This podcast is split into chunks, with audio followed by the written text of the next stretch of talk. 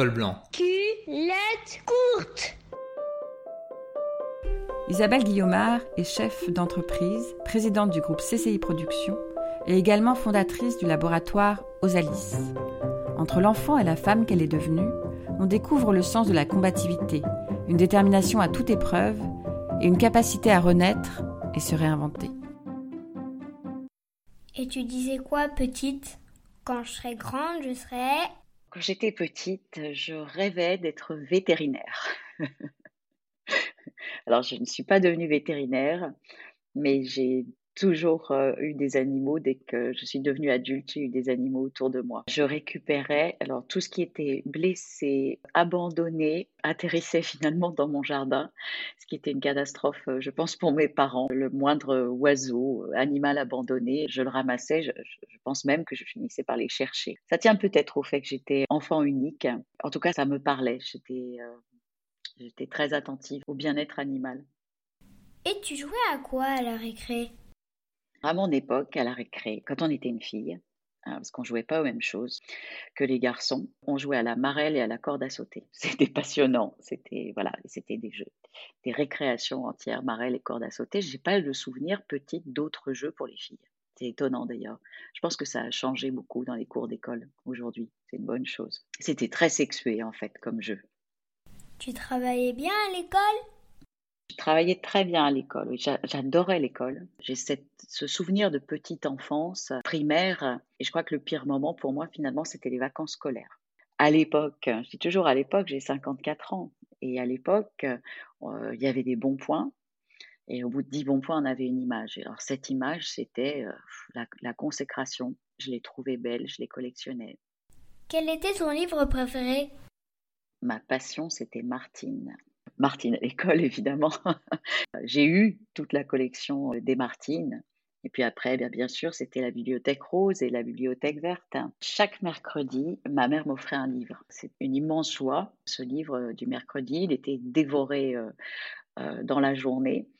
Et ça me semblait très long d'attendre le, mercredi d'après pour avoir euh, un nouveau livre. Avais-tu une héroïne ou un héros qui te faisait rêver?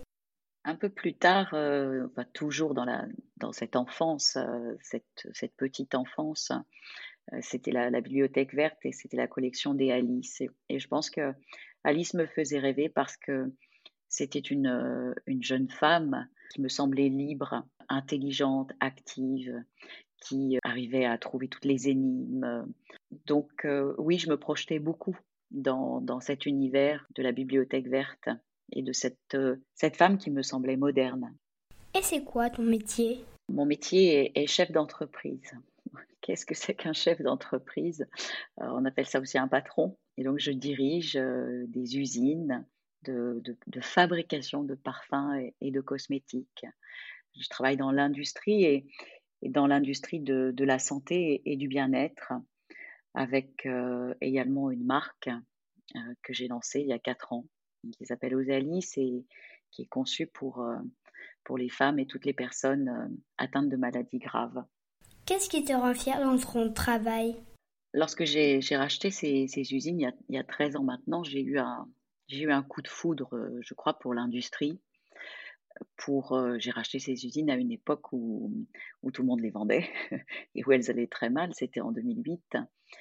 Et ce qui m'a passionné, c'est euh, redresser ces usines, en faire euh, un, fleuron industriel français. J'aime finalement cet univers de, l'industrie, ce, euh, monde de, techniciens, ce monde ouvrier, que l'on associe au monde de la recherche, au monde du luxe. Et c'est ce, ce, métier de construction, de management et aussi de, de prendre soin des ces 250 salariés, c'est beaucoup, dans, dans, un univers où il y a beaucoup de, de femmes, où il y a beaucoup de, de, personnes fragiles aussi, avec peu de, peu de formation, c'est l'univers de, l'industrie.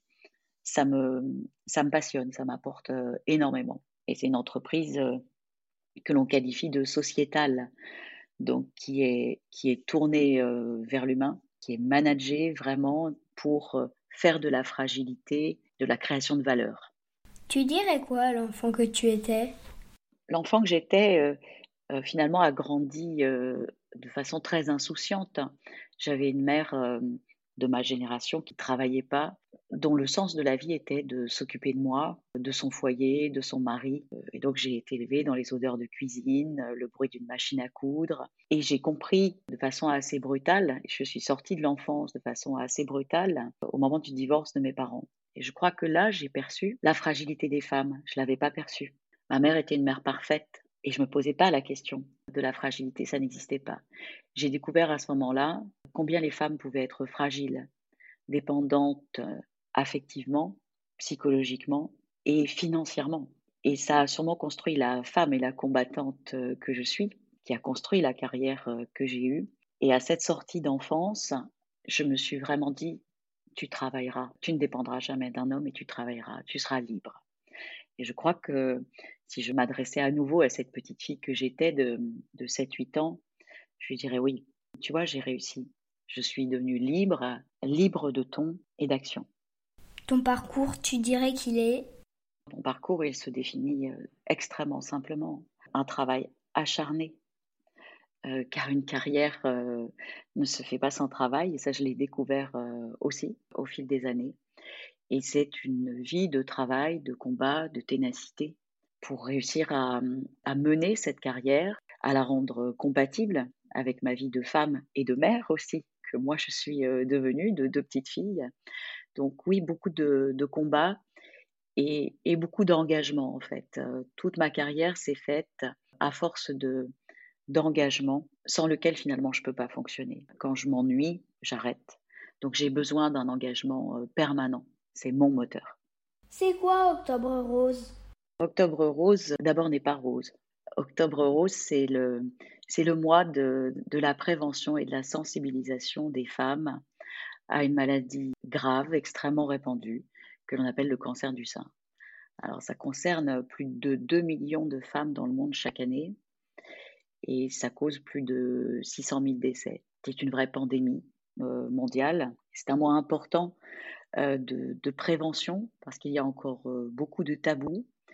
Et le fait qu'il soit rose et qu'on en parle autant d'ailleurs peut donner à penser que c'est un petit cancer. Non, c'est un cancer difficile car euh, si diagnostiqué tôt, il peut être guéri et le taux de survie des femmes est de, est de 85% à 5 ans.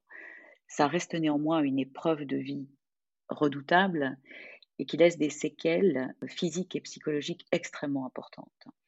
Donc, euh, Octobre Rose est un mois important. Pour moi, c'est 12 sur 12. Et c'est vraiment notre, euh, mon slogan. Octobre Rose, c'est 12 sur 12. Et, ça, c'est essentiel. Pourquoi c'est important pour toi? Octobre Rose est, fondamental pour euh, moi en tant que cancer survivor engagé, puisque j'ai eu un cancer du sein grade 3 agressif.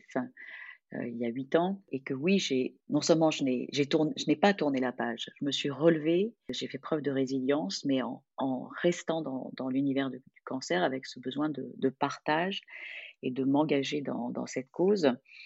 Et c'est l'ADN finalement de la marque que j'ai lancée en, en 2017, aux Alice, qui a été pensée spécifiquement euh, pour ces femmes, même s'il n'aurait pas réservé, mais qui a été pensée pour ces femmes de sorte à, répondre aux problématiques spécifiques d'efficacité de, produits, mais aussi de sécurité de produits, puisque le cancer du sein est un cancer euh, hormonodépendant dans plus de 80% des cas. Et donc, euh, les perturbateurs endocriniens y jouent un rôle non négligeable. Et c'est toute la, charte de formulation d'Osalis et l'engagement d'Osalis que de formuler des produits dépourvus complètement d'ingrédients même autorisés, y compris naturels, euh, qui vont se comporter euh, comme des hormones et donc de façon inappropriée. La seule arme des enfants contre le monde, c'est l'imaginaire. Col blanc, culotte courte revient très vite. Un podcast en derby.